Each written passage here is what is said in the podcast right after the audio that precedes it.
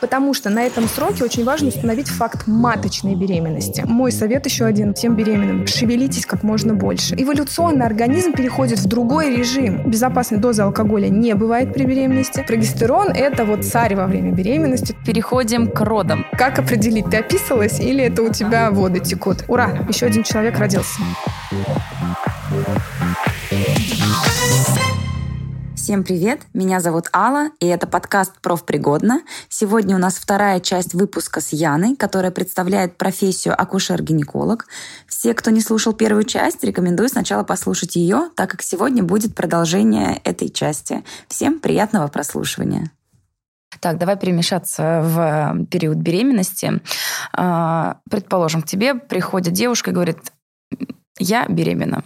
А как будет развиваться процесс, какие есть основные этапы? Вот ты говорила, что когда делается первый скрининг, какие там триместры есть, токсикоз, не токсикоз, как все проходит, что нужно знать. Вот про... Ну вот сейчас вот прям вот я буду максимально это вот все ужимать. тезисно ужимать, потому что, да, поговорить на самом деле есть много о чем. Можно но... прям целый подкаст сделать из Можно... ну, знаешь, выпусков. Вообще, вообще, на самом деле, mm-hmm. да, если будет интересно, я готова, в принципе, с тобой на эту тему поговорить, mm-hmm. и на тему беременности, и там на, на тему детей, и на тему, в общем, всего, что mm-hmm. будет интересно вообще, ты же видишь, да. я совершенно мобильна, то есть мне главное с утра пораньше, потом на работу. Вот, значит, если мы говорим про беременность, она пришла ко мне на, учё... Э, на, на прием с тестом и говорит, два дня задержки, тест положительный, что делать? Угу. Не надо сразу, во-первых, э, алгоритм, не надо сразу бежать на УЗИ. Вы должны понимать, что, во-первых, э, овуляция может быть поздней, и то, что у вас задержка, там на самом деле мы еще вообще ничего не увидим. Обычно я даю такую рекомендацию. Мы сдаем ХГЧ. ХГЧ – это гормон, который берется из, из, из крови мамы. А он повыш... Из крови мамы он повышается, как только беременность наступает. Угу. То есть произошла имплантация. Угу. Значит, дальше мы его отслеживаем. Если он достигает э, границ, э, точнее уровня где-то примерно к тысяче, угу. вот уже к этому моменту мы можем сделать УЗИ. Почему? Потому что мы уже видим плодное яйцо. Плодное яйцо – это среда, вот если, знаешь, ты делаешь УЗИ, он вот такой вот. Угу. Это среда, в котором будет жить малыш. Так, здесь, кто не видит, а да, вы не видите, значит, это такая пятирублевая монетка. Значит, здесь, а, нет, она вообще на самом деле очень маленькая, но ага. просто за счет увеличения ну, да. мы его видим. Угу. Значит, и здесь почему нужно делать УЗИ? Потому что на этом сроке очень важно установить факт маточной беременности. Угу. Есть понятие внематочной беременности. Она не всегда трубная, к которой все привыкли. Она может быть яичниковая, она может быть шеечная, то есть она может располагаться в шейке матки, она может быть вообще брюшинная. Да? То есть здесь самое главное – это установить, что все, плодное яйцо в полости матки. Мы установили, что оно в полости матки, выдохнули, ух, ура. Так, а если не там, то? А если не там, то на сроке, например, где-то, когда ХГЧ мы сдали, все оно там тысячу, развивается, мы его не видим в полости матки, но, как правило, на таких значениях мы уже его можем заподозрить и в трубе, и угу. в шейке. То есть мы, мы ищем везде-везде. И так, таким женщинам, как правило, мы можем рекомендовать даже госпитализацию, потому что, не дай бог, будет разрыв, это внутрибрюшное кровотечение, это экстренная ситуация, то здесь нужно вовремя оказать угу. ей помощь. Ну, мы сейчас говорим про да, нормальную да, историю. Да. Все, значит, у нас плодное яйцо в полости матки, юху, мы поздравляем, угу. там, а, обнимашки, целовашки. А, как правило, у нас с пациентками такие отношения. Вот. А, и дальше, естественно, первое, что поскорее на учет. Угу. На самом деле, честно могу тебе сказать, я не ставлю на таких сроках на учет, только если вот женщине самой так спокойно, она угу. вот хочет пораньше-пораньше. Почему? Потому что, во-первых, нужно сделать УЗИ в динамике через несколько недель, потому что там появляется эмбриончик. То есть в этом сначала плодное яйцо пустое. Угу. Там только-только закладываются структуры, которые будут питать эмбрион. Через несколько недель там, как правило, появляется эмбрион. Это такая крохотная точка, но в которой уже есть э, э, сердцебиение. Угу. Мы услышали сердцебиение, все дружно умилились, порадовались. Это какая неделя? Это примерно пятая, шестая неделя, неделя беременности, угу. когда мы уже можем увидеть. Да? А если до седьмой где-то недели беременности мы не видим эмбриона, или не видим сердцебиения, угу. это называется уже неразвивающаяся беременность, и она уже требует а, оперативного лечения, то есть извлечения. Угу. Если же все хорошо, все мы увидели эмбрион, убедились, что у нас все в порядке, вот как раз с этого момента уже можно вставать на учет. Постановка на учет – это э, там необходимо сдать определенные анализы.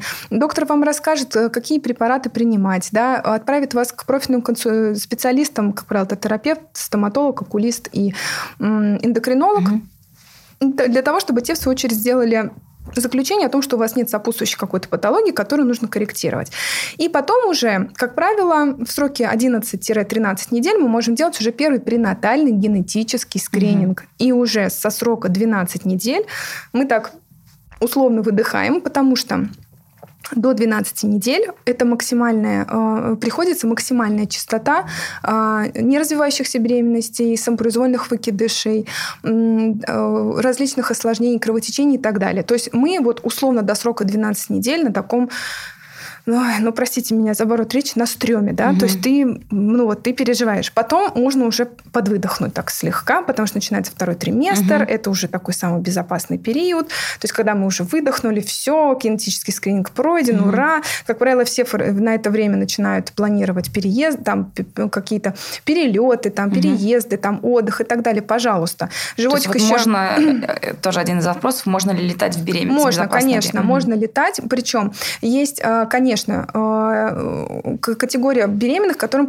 у которых есть абсолютные противопоказания на перелет. Но доктор вам об этом скажет. Как правило, перед планированием перелета вы приходите к доктору. На всякий случай, я так всегда делаю с своими пациентками. Они ко мне приходят, я их смотрю, мы делаем УЗИ при необходимости. Э, я делаю заключение о том, э, ну, я, я смотрю, насколько она в группе риска нет, я даю ей рекомендации. Понятно, что, конечно, мы никто не можем предсказывать, насколько mm-hmm. этот перелет будет безопасным. Но в целом абсолютно абсолютных противопоказаний к авиаперелетам не так много. Но, безусловно, прежде чем куда-то лететь или какие-то перелеты совершать, нужно прийти к врачу еще потому, что в аэропорту иногда требуют справку о том, разрешил ли вам гинеколог uh-huh. перелет или нет. Хотя я могу честно сказать, когда я летала на сроке 30 недель, а, на меня на таможне смотрели, знаешь, таким взглядом, толстая или беременная, толстая или беременная. То есть а, я, я на них смотрю, Хотя там живот уже был просто вот вперед, две тощие ноги, значит, две тощие руки и вот такой угу. вот живот. И они ко мне подошли и говорят, а у вас справка есть на перелет? Я говорю, есть а покажите, пожалуйста. То есть вот угу. может быть и такое. Поэтому я всегда своим беременным их на всякий случай даю. Может, угу. не спросят, а может быть спросят. Угу. Поэтому, пожалуйста, перелеты планируйте. Второй триместр в этом плане э, самый благоприятный. Почему? Животик еще небольшой, угу. можно продолжать заниматься спортом, э, можно летать, да, там, пожалуйста, сохраняйте свою физическую активность. Я всегда девочкам говорю, беременность не болезнь, не болезнь. Пожалуйста, если, вы, если у вас было даже умеренное кардио, занимайтесь, если организм привычный угу. к этому, да. Конечно, не надо там прыгать с аквалангом, летать летать с парашютом, заниматься конным спортом. Вот. И, ну, то есть какими-то вот такими вещами, ну, которые даже вот человеку, который далек от медицины, угу. он понимает, что, ну, не наверное, надо. этого не да. надо делать, да. да. Пожалуйста, ведите активную жизнь, половую жизнь, угу. да. Это тоже один из вопросов, можно ли э, беременность Конечно, заниматься сексом? беременность – это не противопоказание к ведению половой жизни, занимайтесь любовью. Это совершенно, ну, никаким образом плохо не сказывается на ребенке, хотя, ой, господи, у меня такие были вообще просто до смешного. Э, беременные приходят, ну, это из разряда, знаешь, шуточки девушки, а, приходит беременная и говорит, вы знаете, я так хочу секса, а муж со мной не занимается сексом. Я говорю, почему? Она говорит, ну, потому что он мне говорит, вот представляешь, ребенок родится, потом выйдет и скажет, пап, что ты мне в голову постоянно бился? Я, я так послушала, я говорю, мне бы даже в голову это не пришло, вот представляешь? Mm-hmm. Ну, то есть вот до такого вот доходит. Но у мужчин у некоторых, могу честно сказать, есть психологический mm-hmm. блок. То есть если жен, женщина беременная, может быть, снижается либидо, может mm-hmm. быть, там, ну, есть какие-то mm-hmm. свои причины. Некоторые боятся потери беременности. Mm-hmm. То есть а, у них прям блок на 9 месяцев. Все, вот пока вот мы не родим, ни, никакой половой жизни. Но никаких, опять же, абсолютных противопоказаний к тому, чтобы не заниматься сексом, крайне мало. А тоже есть есть э, период, до которого можно, а потом уже не рекомендуется? Ну, вообще, на самом деле, я могу тебе сказать, что перед родами даже наоборот иногда рекомендуют вести половую жизнь, потому что это готовит шейку матки к родам. Mm. Где, да. Даже так? Да, поняла. бывает, да. Поэтому здесь ограничений, как правило, пожалуйста, вообще никаких Только нет. в голове? Только в голове, mm-hmm. да, или если есть какие-то вот прям конкретные противопоказания. Поэтому второй триместр в этом отношении такой очень спокойный. Третий, конечно, уже начинается подготовка, во-первых, к родам тебе становится тяжелее, потому что ты набираешь активно весе, животик растет, спина болит, угу. отеки, ты уже себя как утка чувствуешь. Хотя могу тебе честно сказать, что я, например, а, в первую беременность, с первым ребенком, со старшим, со своим, я оперировала в 35 недель. То есть mm-hmm. я просто одевала в этот 52 размера костюм хирургический, mm-hmm. садилась, вот между ног у тебя живот, и ты оперируешь. Ну, потому что я себя хорошо чувствовала, и я не считала, что нужно, вот знаешь, вот лечь. И вообще, mm-hmm. в принципе, мой совет еще один, вот всем беременным, да, шевелитесь как можно больше. Mm-hmm. Чем, вот, чем больше вы ходите, тем лучше у вас работают мышцы, тем меньше отеков, тем меньше застоев, тем меньше, а, тем, тем лучше э, самочувствие даже, да, когда ты реально сохраняешь mm-hmm. активность. Поэтому Здесь, на самом деле, опять же, все очень индивидуально, но если у вас есть беременные, которые, к сожалению, всю беременность проводят в лёжку, угу. то есть они, они реально лежат только до туалета и обратно в кровать. Вот бывает и такое. То есть такая угроза прерывания или, например, предлежание плаценты, когда она перекрывает внутренний зев, то есть э, шейку, угу. шейку матки, да, и может быть угроза, например, отслойки. Угу. Есть и такие. Но если у вас все хорошо, пожалуйста, не нужно вот Угу, да. Вот это вот я всего театрализованного, лежу, да, да, пожалуйста. Чем больше шевелимся, тем лучше. Поэтому э, третий триместр, он уже такой, это низкий старт, то есть э, мы уже готовимся к родам, уже доминанта другая, уже инстинкт гнездования, угу. уже вот ты в декрет вышла в 30 недель, начинается кроватки, там, коляски, все-все-все угу. вот это. Но на самом деле, знаешь, я тебе могу сказать, что я, я очень рада, что я э, сейчас работаю с беременными, уже имея на руках двоих детей. Ты знаешь, угу. это совершенно другое отношение. То есть вот Больше до моего, до моего первого первого ребенка у меня, знаешь, было так. Да, я себя как врач, я себя правильно вела, угу. там все соблюдала там все необходимые рекомендации, там все это было вот, ну, то есть по, по документам, угу. да, там по, по, по, по правовым актам, там по рекомендациям клиническим. То есть ты так прям вот, ну, это как-то было суши, что ли. Вот. То есть ты конкретно вела беременность. Ты отвечала за этого человека на тот период, пока он у тебя... А сейчас, ты знаешь, а, я вот мы много общаемся, я им там какими-то лайфхаками делюсь, да, потому что у меня были свои дети. Mm-hmm. Я вспоминаю, как я себя чувствовала. Я лучше их понимаю, когда у них что-то болит, потому что mm-hmm. я была такой же. Mm-hmm. И все вот эти страхи, потому что у меня тоже самое все было, несмотря на то, что я врач. Да, то есть и вот это на самом деле очень круто, когда у тебя есть свой ребенок, ты прошла через этот период, ты можешь mm-hmm. рассказать, что такое схватки, что такое роддом, да, что это не просто там, как, на себе как я помню все. в ординатуре, да, я mm-hmm. подходила к женщине, которая в схватках мучила, мучилась, и говорю, Заячка, ну надо потерпеть, дышим спокойненько, все будет хорошо. А когда я сама через эти схватки прошла, я понимала, что вот просто вот в этот период хочется дать с ноги, потому что тебе настолько больно, ты, ты готов укусить всех вокруг, кто около тебя вьется, и единственный, кого ты жаждешь видеть, это анестезиолог, потому что только он может тебе помочь. То есть вот реально вот до, вот до таких вот ситуаций, но на самом деле это очень круто, потому что сейчас мы действительно вот с ними общаемся, вот вплоть уже, они уже родили, и они мне потом присылают фотки детей, кто когда встал, сел, поехал. То есть это вот все... И ты, и ты их понимаешь, потому что у тебя есть свои дети, и, ну, конечно, угу. да, там уже отношение немножко другое. Поэтому с беременностью на самом деле все не так сложно, как кажется на первый взгляд. Но самое главное найти своего врача. Вот угу. это просто отправная точка. Потому что я всегда говорю, вот вы приходите к доктору, человек, вот я, это мое личное убеждение, человек идет на человека. Угу. Перед тобой может сидеть там професор семи пядей во лбу, академик, ты не сомневаешься во всех его научных достижениях, но ты с ним не сошелся как человек, и все. Угу. И ты не можешь ну, себе никак объяснить. А, например, там с доктором в обычной женской консультации, да, ты вот душа в душу живешь, всю беременность с ним вообще просто вот э, все у вас хорошо, да. То есть некоторые же как э, считают, что чем дороже клиника, тем лучше. С одной стороны, да, безусловно, там больше ответственности в плане того, что, ну, так или иначе человек оплачивает за, угу. там, это, конечно, другие деньги, да, и, безусловно, э, может быть, меняется отношение, хотя, на мой личный взгляд, какая разница? Ты по системе ОМС у врача наблюдаешься, угу. или ты можешь себе позволить частное наблюдение? Угу. Ты же человеком от этого да. быть ты не перестаешь, угу. понимаешь?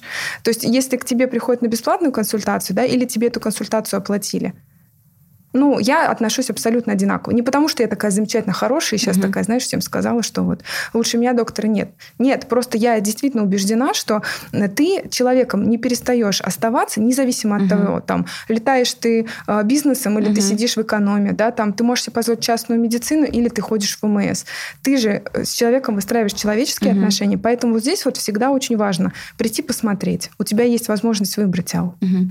Ян, а как вот ты бы посоветовала ну, человек, который не знает, попытаться определить профессионализм?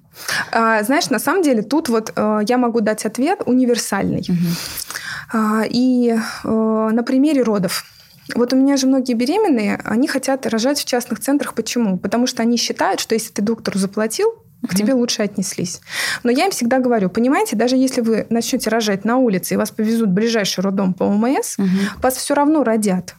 Потому что ни один доктор, каким бы черстым сухарем он не был, и в каком бы настроении он сегодня не проснулся, угу. он не заинтересован в том, чтобы с вами произошло что-то плохое. Угу. И он будет прикладывать максимум всего того, чем он обладает, всеми своими знаниями, да, для того, чтобы эти роды завершились благополучно. Угу. Да, может быть, он не будет с вами тютюшкаться. Да, может быть, он не будет с вами там как-то спинку гладить, а, я не знаю, там э, за, за ручку держать, в глаза заглядывать. Может быть, он не так часто к вам будет подходить, но с точки зрения именно профессионального подхода mm-hmm. он будет делать все, а, что вот только ему должно и возможно. И это мое вот, ты знаешь, вот такое убеждение. То есть вот оно касается всего. Mm-hmm. Прием ли это обычный консультативный или еще что-то. К тебе человек пришел за помощью. Все, точка. Угу. Если он выбрал, он уже выбрал тебя, значит, ты должен угу. сделать все, что от тебя зависит. Угу. А все остальное это уже вопрос твоего комфорта. Угу. Твоего комфорта. Да. То есть, если ты готов за свой комфорт, ну, это так же, как ты, например, летишь в Испанию, да. и ты выбираешь двушку, тебе трешку взять или на пять звезд. Угу. По сути, ты э, море для всех, да. э, там, я не знаю, э, Фрукты. Пар, Парма для всех, да. э, угу. Барселона для всех, то есть все для да. всех. Но ты выбираешь условия, в которых ты будешь угу. находиться. И некоторых устраивает односпальная кровать, а некоторым нужен президентский угу. люкс. То есть здесь вопрос э, чисто твоего комфорта, за который ты готов угу. платить. Поняла, да. Так, давай еще вернемся да, к беременным. Вот беременная это. Что происходит с женщиной, что в ней меняется? Вот еще про второй триместр, про токсикоз мне очень лично интересно угу. узнать. Э, у всех ли он, как он проявляется, от чего зависит. А, и еще какие-то особенности. Потому что многие особенно мужчины любят говорить, что ой, женщина сильно глупеет, когда она становится беременной, либо она становится особо такой истеричной. Вот все такие Вообще, мифы, на самом деле, да. если нас тут слушают мальчики, им очень хочется сказать, что а, вы, вот как только ваша женщина забеременела, вы должны начать к ней относиться как к ребенку. Угу. Потому что это гормональные перестройки, которые плохо контролируются. Угу. Вот просто плохо. То есть тебя, как, как правило, я это называю плацентацией в голове со второго триместра. Когда у тебя угу. вместо мозга плацента. Это не, это не значит, что ты теряешь свой IQ. Но просто вот на какой-то период у тебя выключается... Вот у меня, например, была беда с памятью. Я все писала. Вот хвала заметкам в телефоне. Просто вот будильники ставила. То есть вот э, ты, ты больше спишь. У, ну, у тебя э, эволюционный организм переходит в другой режим. Ему mm-hmm. все равно, что у тебя деловая встреча, я не знаю, выпуск новой коллекции mm-hmm. или там запись нового подкаста.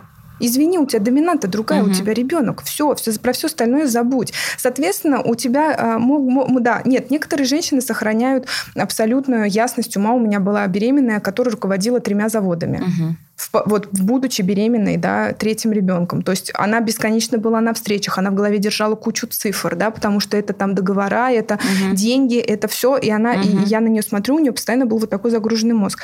Некоторые вообще просто на таком релаксе ходят, но это же неплохо. Ал, угу. беременность это очень крутое состояние, и я всегда своим беременным говорю, научитесь им наслаждаться, угу. особенно когда это первый ребенок. У тебя никого на руках нет, все над тобой умиляются, не знают, а, не знают, чем тебя порадовать, угу. не знают, а, какую какую тебе вкусняшку принести, куда тебя отвезти, когда ты еще легально можешь быть 5 XL в объеме, и при все при этом не будут тебя, тебе говорить, что ой, пора похудеть, а наоборот все будут тебе лезть, обниматься и над тобой умиляться. Надо наслаждаться этим. Да, организм меняется, да, восприятие меняется.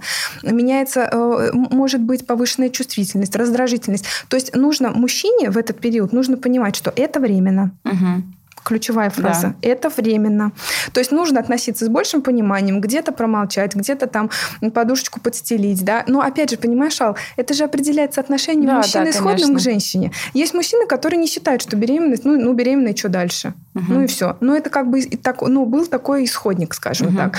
И поэтому у некоторых мужчин при беременности наоборот. Вот я вижу, они вместе ко мне ходят на УЗИ, там бэби-шауры устраивают, да. Угу. То есть а, и мужчина интересуется больше, чем женщина, как там наш ребенок, понимаешь? То есть угу. я всегда с ними с двумя разговариваю. У меня нет такого мужчина, выйдите, я разговариваю угу. с вашей женщиной. Нет, они всегда вдвоем, и мы вместе там. Э, я, и я ему тоже в том числе рассказываю. И на самом деле это очень здорово. Вот мы сейчас записали школу для беременных э, как раз по трем триместрам в моей клинике, угу. мы ее сейчас вот выпустили а, в продажу, а, и там вот как раз мы писали конкретно по триместрам, и в том угу. числе, да, информацию для мужчин. Угу. Это тоже есть, то есть, и я считаю, что это нормально. Есть школа молодых отцов, почему нет? С другой стороны, конечно, пока у тебя на руках этого не будет, ты теоретически ну, можешь да. представлять себе все, что да. угодно, но когда ты получаешь на руки вот практически там кричащего младенца, которому надо помыть попу, условно говоря, угу. все твои навыки просто растворяются моментально, потому что ты оказываешься перед конкретно перед определенной проблемой. Поэтому здесь по-философски относиться, любить, любить, угу. любить, все, и понимать, что она вынашивает твоего малыша. Наверное, угу. вот, угу. ну я считаю, что по-другому. Тут тут нет никакого секрета или специального отношения. Мне кажется, что это абсолютно, ну не знаю, чисто по-человечески правильно. Но так можно сказать, что это временно и правда происходят какие-то деформации. Конечно. Женщина нет, может... ну деформации нет, но есть конкрет, есть конкретная гормональная перестройка, угу. да просто даже не конкретная, а глобальная, uh-huh, я бы сказала. Uh-huh. Потому что организм переходит вообще совершенно в другую стадию, когда ему э, а, все равно на окружающую жизнедеятельность. Он сосредоточен да. на вынашивании малыша. Все, все остальное это вторично. Все, соответственно, все, э, вся доминанта будет вот находиться uh-huh. примерно внизу uh-huh. живота. Про токсикоз скажи, пожалуйста. О, токсикоз да. это хорошая вещь, на самом деле, могу тебе сказать.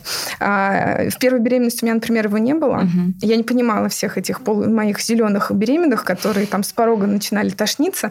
А вот во вторую беременность я его испытала на себе. Но я могу тебе сказать, что токсикоз это индивидуальная реакция организма женщины на развивающегося малыша. Угу. И это хорошо. Почему? Угу. Потому что когда, ну, считается, что если у женщины есть токсикоз, то это значит, что, во-первых, это э, такой, знаешь, э, показатель развивающейся беременности. Угу. То есть это хорошо? Ну, конечно. Ага. То есть, когда тебя, например, когда ко мне приходит женщина 8 недель и говорит, Фу, три дня как отпустила, вообще отпустила. То есть до этого тошнилось, тошнилось, а тут раз, их и резко хорошо. Ей резко хорошо, а мне резко плохо, потому а. что я понимаю, что вполне возможно э, беременность остановилась в своем развитии. И я иду на контроль УЗИ смотреть. Угу. И очень часто получается так, что вот этот отпустивший токсикоз неожиданно является показателем того, что беременность замерла. Угу. Поэтому здесь я всех своих беременных успокаиваю, что, девочки, это временно, это, как правило, до 13 недель. Это все, это хорошо, это значит, что э, беременность у нас развивается, все в порядке, да, и, ну, их же надо как-то поддержать, угу. понимаешь? От того, что я буду говорить, что, что нужно выпить, им легче не угу. станет. Поэтому здесь чаще всего проводится психопрофилактическая подготовка, угу. разговоры. То есть, э, ну, на самом деле в нем, да, это не очень приятно, но по большому счету, если этот токсикоз не требует коррекции, а иногда можно, ну и нужно госпитализировать, угу. Бывает и такое, угу. что можно госпитализировать женщину, потому что, ну, если, например, у нее частая тошнота, рвота, если она вообще ничего не усваивает и худеет, угу. тогда, конечно, такие беременные лечатся в условиях стационара. Им совсем не весело того, что угу. я говорю, что ничего, это все временно. потому что им настолько плохо, что вот это поскорее бы прошло, и все. Вот. Но на самом деле ничего ужасного в нем нет. Он может быть, а может не быть. И если, например, у кого-то его нет, это не значит, что все плохо. Угу. Угу. Просто вам, ну, да, вот в этом, да, вам повезло. Да. А вот еще скажи, пожалуйста, там про вес мы, ты сказала, какая норма набора веса за беременность? Здесь зависит от исходного индекса массы массы тела. То есть, если девочка ко мне встает э, с индексом массы тела, там, например, до 20, а у меня есть худышки, 45, 45 ага. килограмм у меня есть стоит на учете девочка. То есть они миниатюрные, маленькие. Там э, набор веса у них может быть вплоть до 16 килограмм в плюс. Угу. Да? Соответственно, чем больше индекс массы тела, тем меньше вам э, рекомендовано, скажем так, набирать. Но опять же, понимаешь, Ал, это же не зависит, это не всегда зависит от того, сколько ты ешь. Угу. То есть ты можешь вообще ничего не есть, отекать, растет угу. живот, и у тебя набор веса идет за счет отеков. Ты при этом можешь там морковками питаться. Угу. Поэтому здесь, э, конечно, ситуация очень такая условная, но я всегда своим беременным говорю, что вы, пожалуйста, вы ешьте, не надо сидеть на диетах. Это немножко не, не та история, при которой э, нужно сидеть на диете. Но вы должны понимать, что когда вы родите, с этим лишним uh-huh. весом работать вам. Uh-huh. Uh-huh. Поэтому здесь а, понятно, что не, не нужно отъедаться и там, а, знаешь, как, как в последний раз, когда я еще столько поем, потому что потом, да, в да. послеродовом периоде, на самом деле это все очень сложно будет uh-huh. уходить, и поэтому об этом тоже нужно думать. Ну и, конечно, ожирение, избыточная масса тела, это сопутствующие заболевания, как правило, у таких женщин есть либо сахарный диабет второго типа, либо нарушение толерантности к глюкозе, либо проблемы с щитовидной железой. То есть это все, конечно, влияет в том числе и на малыша. Малыш малыш может родиться с макросомией, то есть с большими размерами, угу. чем им должно, ему должно для этого срока. Да? Как чаще всего это э, происходит на фоне гестационного диабета, угу. когда э, у женщины все было хорошо до беременности, а во время беременности ну, развивается гестационный диабет, он так и называется. Угу. И малыш, например, может на сроке там, ну вот когда ему должно родиться, он появляется не там до 4 килограмм, как все детки, да, он может 6 килограмм, например, угу. родиться. И умиляться здесь не стоит, да, то есть многие говорят, что вот какой у нас богатырь, 6 килограмм сразу, ху, угу. ребенок двухмесячный родился. На самом деле здесь ничего хорошего нет, потому что для малыша это очень большая нагрузка. И для мам, наверное, в период самих ну, в, в период родов, родов да, да, я лично присутствовала на таких родах, а, когда женщина родила 6 килограмм малыша, да. Угу. Я его видела, и с одной стороны, там у всей семьи просто эта семья была азиатская, и они прям все ликовали, что у них такой богатырь родился, угу. но мы вместе с неонатологом понимали, что на самом деле здесь э, малышу-то не очень легко угу. с таким весом рождаться исходно. Угу. Поэтому здесь тоже все должно контролироваться, угу. скажем так. А вот еще там про питание был вопрос, э, как питаться. Здесь, наверное, тоже есть такой, ну, ты уже сказал, что потом нужно будет сбрасывать, но дело даже не в сбросе веса после. Тоже должна быть какая-то грань. Понятное дело, что нужно все есть, но чтобы не сильно менялся твой обр... ну, способ питания в период беременности, как был до, как будет после, вот какая-то Нет, грань на самом деле быть. ты можешь есть все, что хочешь. Правда? Ну что ты, конечно. Ты можешь есть все, что хочешь, за исключением алкоголя, никотина и наркотиков. А, ну, там жирное всякое. Пожалуйста, но ты же а. сама будешь с этим бороться ага. потом, понимаешь? И потом, Ал, на самом деле, вот природа все очень мудро придумала. Ты во время беременности сильно-то на самом деле угу. не, не разойдешься. Угу. Потому что э, фастфуд будет перевариваться долго и нудно. Угу. Иногда хочется. И, мне, и ко мне приходят беременные и говорят, господи, как хочу. Вот в Мак... да, да что, господи, далеко ходить. Я в Макдональдс захаживала со своим вторым ребенком. Страшно сказать, ал каждый месяц. Угу. Вот как в, в мультике а, про Чип и Дейла Рокфор летел на запах сыра, я летела на запах Макдональдса.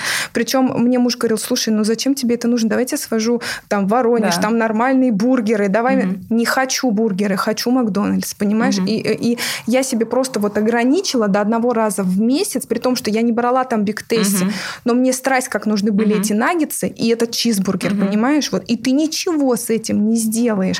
Некоторые там объедаются, э, я не знаю, там апельсинами, да, кто-то еще чем-то. Вот, э, например, там с первым ребенком Ал, я пропадала в шоколадном баре Макса Бреннера. Угу. Но это был страх, понимаешь? Шоколадный шоколад, шоколадом заливаемый. Сейчас, будучи в здравом уме, мне бы в голову не пришло это а сделать. А ребенок потом становится сладкоежкой? Есть да нет, конечно. Нет, абсолютно. А. Так же, как и жога, и волосы. Ага. Вообще ничего.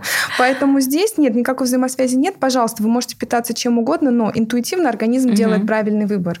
То есть, да, тебя может, вот как меня, в, в сторону фастфуда угу. вести, может вот прям остро чего-то хотеться.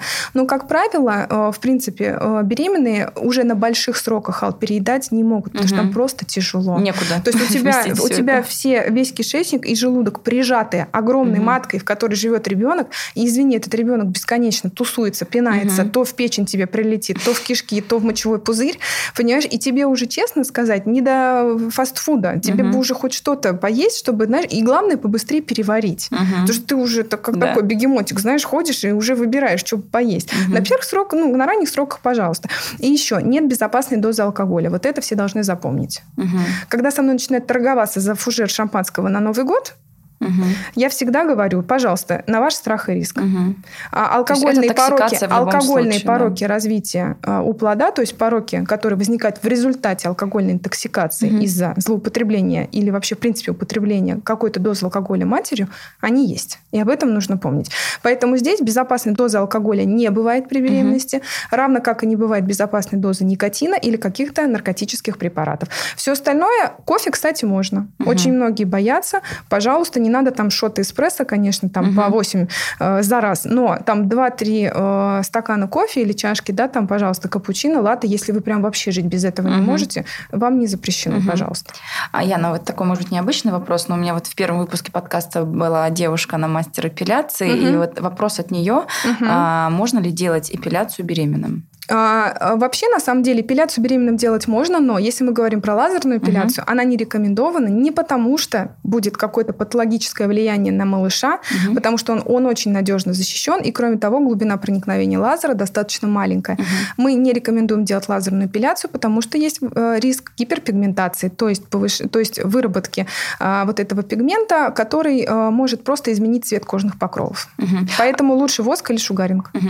А вот э, сейчас тогда чуть-чуть а, прям лири- угу. лирическое отступление, это именно во время беременности. В целом, твоя позиция как гинеколога относительно лазерной эпиляции какая? Ал, ну я сама ее делаю нон-стопом. Все, отлично. Инна, ты услышала ответ. А, Еще один вопрос такой частный, наверное. Почему за границей нет понятия тонуса матки? Вообще расскажи поподробнее, Вообще, на самом деле, у нас матки. его тоже уже нет. Угу. Это раньше это считалось заболеванием. То есть угу. очень много женщин госпитализировали с диагнозом гипертонус матки, там тонус матки и тому подобные вещи. Это тонус снижали. Сейчас этого понятия нет. Угу. И а, более того, очень много, вот я, я вижу своих коллег-гинекологов, которые в Инстаграме на достаточно достойных профилях, угу. да, то есть они пишут о том, что, а, значит, что такое тонус вообще, в принципе? Угу. Тонус – это повышение а, ну, то есть, а, значит, матка сама по себе, угу. да, это плодовместилище. То есть это орган, который а, предназначен природой для того, чтобы мы в нем вынашивали малышей. Угу. Он состоит из мышечных волокон, и в норме, когда мы вынашиваем малыша, матка растет, значит, она должна быть спокойная для того, чтобы ребеночку в ней было комфортно. Угу. Но мы должны понимать, что каждое шевеление ребенка вызывает сокращение мышцы. Угу. То есть тонус это такое, знаешь, сокращение угу. мышцы. Чаще всего на кратковременной, и женщина его может даже не чувствовать. Угу. А, поэтому э, это не патология, это угу. норма. А я э, почему вот я всегда говорю, что когда э, вы беременны ходите, вы не можете ходить и ничего не ощущать. У вас будет то подтягивать, то покалывать. Угу. И это абсолютно нормально, потому что тянется связочный аппарат, который фиксирует матку. Растет матка. Организм вообще-то не привык к таким ощущениям. Угу. Матка в норме, вот кулачок. Угу. Вот твоя матка это да. кулачок. А ты представляешь, 3 килограмма она угу. вот такой становится. Вот, соответственно, она будет реагировать. Э, миометрия будет сокращаться. А, другой вопрос, что, например, иногда делается УЗИ, а, УЗИ и доктор УЗИ выводит э, в диагноз да, гипертонус миометрия, но при этом женщину ничего не беспокоит, она совершенно вообще э, нормально себя чувствует, ни кровяных выделений, ничего. Поэтому здесь опасаться нужно только, если есть какие-то кровяные выделения или угу. если есть симптоматика начинающихся родов, угу. преждевременных, да, или вот прям э, пациентка ходит постоянно, живот как каменный, он постоянно напряженный, ее это беспокоит, у нее боли, тогда, конечно, это повод для дообследования. Но сейчас понятия тонуса матки угу. у нас нет. Угу. Мы можем его смотреть на УЗИ, мы не можем его игнорировать, мы можем в динамике там, э, его отслеживать, например, или, но опять же, все основывается, мы же лечим не анализы угу. и не результат УЗИ, мы да. же лечим человека. И если мне моя беременная говорит, вы знаете, у меня все прекрасно, шейка длинная, да, то есть она не, она не должна укорачиваться, это, это некий такой запирательный механизм, угу. чтобы малыш раньше срока не появился на свет. Шейка длинная, а, ребеночек себя чувствует хорошо, мама себя чувствует хорошо, не надо это лечить. Угу. Это, это не, ну, сейчас этого диагноза нет. Угу. Поняла, спасибо. А вот ты еще сказала, что беременная, особенно там вот на последнем триместре, постоянно что-то чувствует. А если ты ничего перестаешь бегом. что-либо чувствовать бегом. бегом. Это прям знак, это такой бегом. звоночек. Это прям бегом, потому что а, и в моей практике, к сожалению, был такой случай, когда на абсолютно доношенной беременности 38 недель прекратила э, шевелиться малыш, угу. и там произошла остановка сердечной деятельности. Угу. То есть здесь, э, как только ребенок начинает шевелиться, это на самом деле очень здорово для мамы, потому что она может отслеживать угу. э, его э, интенсивность и характер. То есть если она ко мне приходит и говорит, вы знаете, что вот у меня ребенок изменил свою деятельность. То есть раньше было активно-активно, а сейчас он вот прям Вяленько. раз, там, два, три за, за день, да, может. И это повод сделать внепланово, лучше сделать внепланово УЗИ, внепланово угу. там кардиотокограмму, внепланово съездить к доктору, чем пропустить. Угу. Вот, это, вот это вот очень важно. И еще один момент. При беременности УЗИ можно делать столько, сколько это необходимо. Угу. То есть не надо ходить с вот этими излучениями 5G чипирования угу. и влияние на малыша ультразвуковыми волнами, э, это все э, абсолютно неправильно, потому что вот столько, сколько нужно делать УЗИ, вот столько его и нужно делать. Да? То есть если есть какие-то подозрения, лучше сделать внепланово, посмотреть, угу. убедиться, что все хорошо, и жить спокойно, чем переживать про те облучения и излучения, которым и вы в том числе подвергаетесь э, ежедневно. Угу. А вот если еще к процессу беременности, профилактические походы вот после первого скрининга, как часто они происходит? Вообще, если беременность протекает спокойно, нормально, у нас все хорошо, мы видимся один раз в месяц. Угу. До 30 недель. Угу. С 30 недель мы видимся каждые две недели, потому что мы делаем малышу специальное исследование, оно называется кардиотокограмма, кардиотокография, да, когда мы смотрим частоту сердечных сокращений, угу. как на это реагирует матка, да, и, соответственно, как изменяется у малыша ритм сердца в зависимости от сокращений. И мы видимся каждые две недели, угу. а с 36 недель до родов а, там женщина уже должна каждую неделю делать вот это вот вот исследования и, соответственно, уже, может быть, даже при роддоме. То есть, как угу. правило, до 36 недель она всегда со мной. После 36 недель, если ей комфортно, она остается дальше со мной. Или же она приходит под наблюдение э, в роддом, если у нее, например, заключен контракт. Угу. То есть а, у тебя есть пациенты, которые всю беременность ты их ведешь, а потом они уже. Но рожают. она потом уже переходит, потому ага. что у меня нет роддома. А. То есть я ее довожу до определенного периода, потом я ее провожаю в роддом, угу. и потом я должна, я им всегда говорю, вы мне должны всегда написать. Если доктор за вами дальше наблюдает, да. все, я спокойна, потому что я хожу беременной до тех пор, пока мне не напишут, ура, мы родились. Угу. Я переживаю, я держу в голове, а, я всегда жду, я всегда им говорю, когда вы родили, вы пишете трем людям маме, мужу и доктору, который вел вашу беременность, что вы родили, все хорошо. Угу. Не надо писать дифирамбы, просто напишите, что все хорошо, чтобы угу. я расслабился, поняла, что ух, ура, ага. еще один человек да. родился. А, ты знаешь, сколько через тебя женщин уже прошло, сколько ты выпустила в мир мам? Нет Слушай, такой статистики. Я, я не веду ее. Я ее не веду. Хотя бы так на Но я тебе могу да. сказать, что со своей первой беременной, например, я до сих пор на связи. Угу. И она, наверное, даже не в курсе, что она была моей первой беременной. Угу. Скажи ей об этом, я думаю, ей будет приятно. Наташенька, вы были моей первой беременной. Она потом переехала, и вот э, она живет сейчас в Турции. И в прошлом году, представляешь, мне было так приятно, она мне прислала букет цветов Представляешь, mm-hmm. человек в Турции находится mm-hmm. и нашел возможность меня порадовать. Mm-hmm. Меня это безумно тронуло. Она уже вот второго малыша родила, но mm-hmm. первого мы с ней вынашивали. И вот это как раз, это была вообще моя первая беременность, которую я взяла на учет. То mm-hmm. есть это был просто у меня гипертонический криз на каждом нашем приеме. Но она об этом вообще не знала, и вот только сейчас я в этом призналась. Да. А, как ты вообще относишься к тем, которые приходят тебе ко второй, в третий раз то есть, ну, есть такая практика. Конечно, они, да. ну, да. Э, э, конечно, я всегда им говорю, что вы вольны выбирать всегда доктора mm-hmm. сами. Вы ничего мне не должны. Mm-hmm. То есть вы не, вы не должны бояться меня обидеть, и я абсолютно нормально к да. этому отношусь. Человек может одну беременность наблюдать с одним доктором, потом ему понравился кто-то другой. Пожалуйста. Mm-hmm. Но, конечно, безусловно, есть преемственность. У меня сейчас такие беременные стоят, с которыми мы первого ребенка родили, мы уже второго с ней рожаем. Конечно, это э, удобно для обеих, потому что, э, потому что ты знаешь ее историю. Угу. То есть ты не начинаешь ну, да. этот лист заново, ты уже знаешь, с чем мы столкнулись в прошлую беременность, какие у нас были осложнения, чего ждать, угу. а может быть никаких осложнений не было, да, то есть такое тоже бывает, и более того, у меня наблюдались, например, даже э, не то, э, э, ну вот тетя и ее племянница, угу. вот они синхронно ко мне ходили вдвоем, то есть вот у меня было и такое, да. Угу. Бывают разные ситуации, но я говорю, я всегда абсолютно спокойно отношусь, то есть я всегда спокойно отпускаю, мне главное знать, что с человеком все хорошо, и я как доктор перед ней абсолютно, а, абсолютно порядочно, чиста, и я сделала все, что было угу. необходимо. Угу. Да? То есть у меня нет вот этого незакрытого гештальта, а, которого ты отпускаешь, а осадочек остался. Угу. Вот да. такого, такого, такого у меня нет, но, опять же, пожалуйста, я не, я не отношусь к категории э, врачей обиженных, которые угу. там, ох ты, там, кинула меня, к другой пришла. Пожалуйста, человек волен делать выбор и наблюдаться там, где ему удобно. Так, Ян, у меня есть еще один вопрос от слушателя такой. Я с ним не сталкивалась, сталкивалась как э, человек который не был пока что еще беременна. Слушай, ну ты вообще, наверное, с 90% сегодняшних ситуаций не, не сталкивалась. Да. Так, что такое анализ генов гемостаза? Вот слушательница говорит, что только сделав его, получилось самостоятельно забеременеть, выносить и родить. А, значит, смотри, тут, скорее всего, речь шла про выявление а, тромбофилии. Тромбофилия – это такое состояние, а, которое, ну вот как бы попроще сказать, оно характеризуется повышенной склонностью крови к формированию тромбов. Угу. А, вообще, в принципе, беременность сама по себе – это физиологическое состояние, которое сопровождается повышением активации свертывающей системы крови. С физиологической точки зрения оно понятно. Организм готовится к предстоящим родам. Роды равно кровопотере. Соответственно, нужно приложить усилия для того, чтобы эту кровопотерю минимизировать, потому что женщина дальше должна жить, кормить ребенка и вообще ставить его на ноги. Но а, при э, ряде ситуаций а, эта гиперкоагуляция при беременности становится патологической. И женщина, которая является носительницей генов тромбофилии, то есть вообще в принципе этого состояния, угу.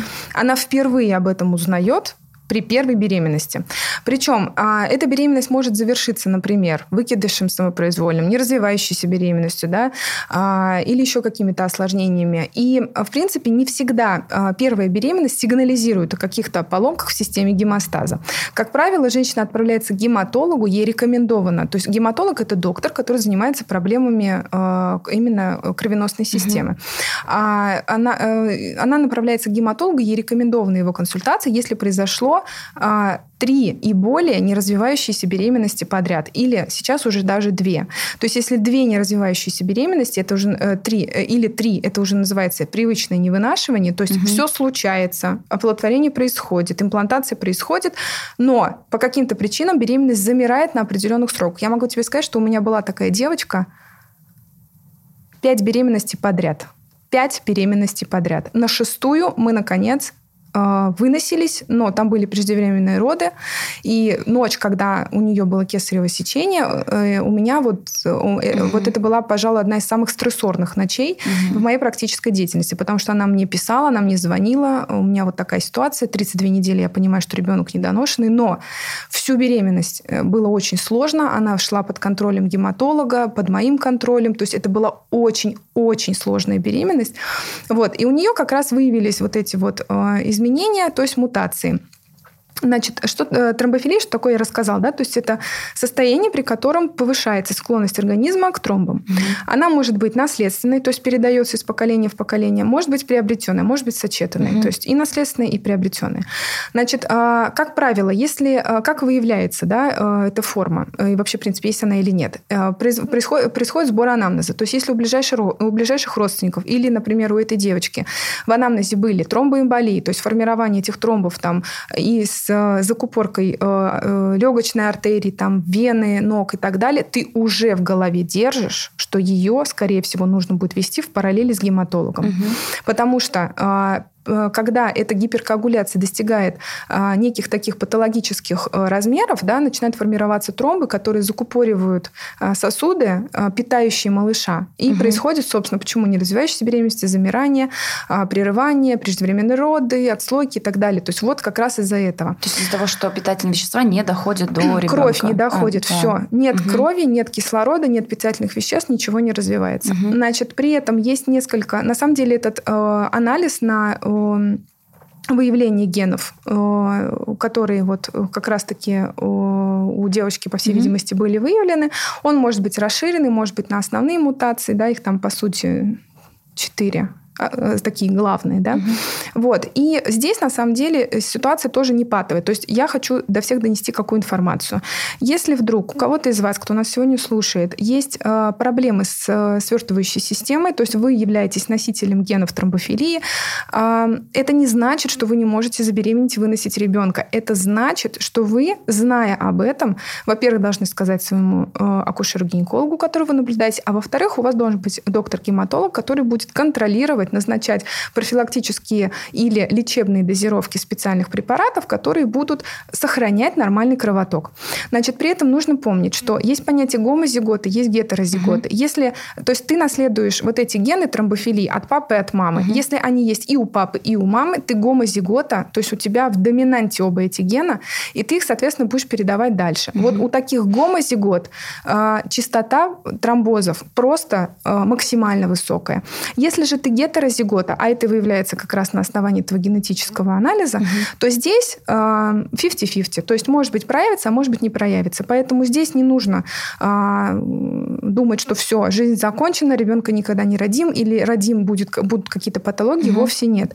Просто нужно помнить, что этот анализ, он дает ориентировочное представление о том, являетесь ли вы носителем этих генов угу. или нет. Но как и с любым генетическим анализом, вы с этим сделать ничего не можете. Угу. То, То есть, есть вы если... это просто принимаете как данность, что у вас это есть, вы оповещаете об этом доктора, доктор корректирует терапию, угу. да, и вы вместе с ним спокойно вынашиваете эту беременность. Угу. То есть здесь не нужно ставить на себе крест и думать, что все, на этом жизнь закончена. Просто у этой девочки, по всей видимости, которая написала, у нее либо произошло так, что в первую беременность была неудача, и потом это навело на мысль посмотреть гемостаз, угу. да, либо, возможно, э, первое проявление, как я сказала, да, то есть человек может жить абсолютно спокойно всю свою жизнь и не знать, что он является носителем генов тромбофилии. Угу. Но беременность это один из наиболее ярких э, вот э, таких э, э, это одна из наиболее ярких ситуаций в жизни женщины, который, во время которой происходит манифестация. То есть первое проявление вот этой вот тромбофилии, угу. и она узнает о том, что у нее не все в порядке. Угу.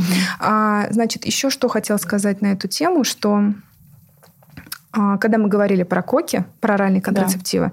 вот как раз у девочек, которые являются носителями вот этих генов, угу. тоже первые проявления могут быть при назначении оральных контрацептивов. Угу. То есть если она дала тромбоз, прям вот в первый месяц вы ей дали там минимальную дозировку, она уже на ней дала тромбоз, ей там мало лет, у нее нет отягощающих угу. факторов, это повод а, посмотреть ее на предмет наличия mm-hmm. или отсутствия тромбофилий. Но здесь на самом деле просто нужно об этом знать и, и сказать об этом ребенку, если, например, там девочка родилась да. на, на будущее, может быть, она тоже является носительницей. Но это не значит, что все, это mm-hmm. крест на беременности и полный кошмар. То есть правильно я понимаю, если гетерозигота, то с этим можно работать, просто врач корректирует э, терапию? Даже если ты гомозигота, а если... с этим можно а, работать. А, даже так. Просто угу. у гомозигот это беременность вот максимально повышенного риска. Угу. То есть об этом будет будет знать и гинеколог.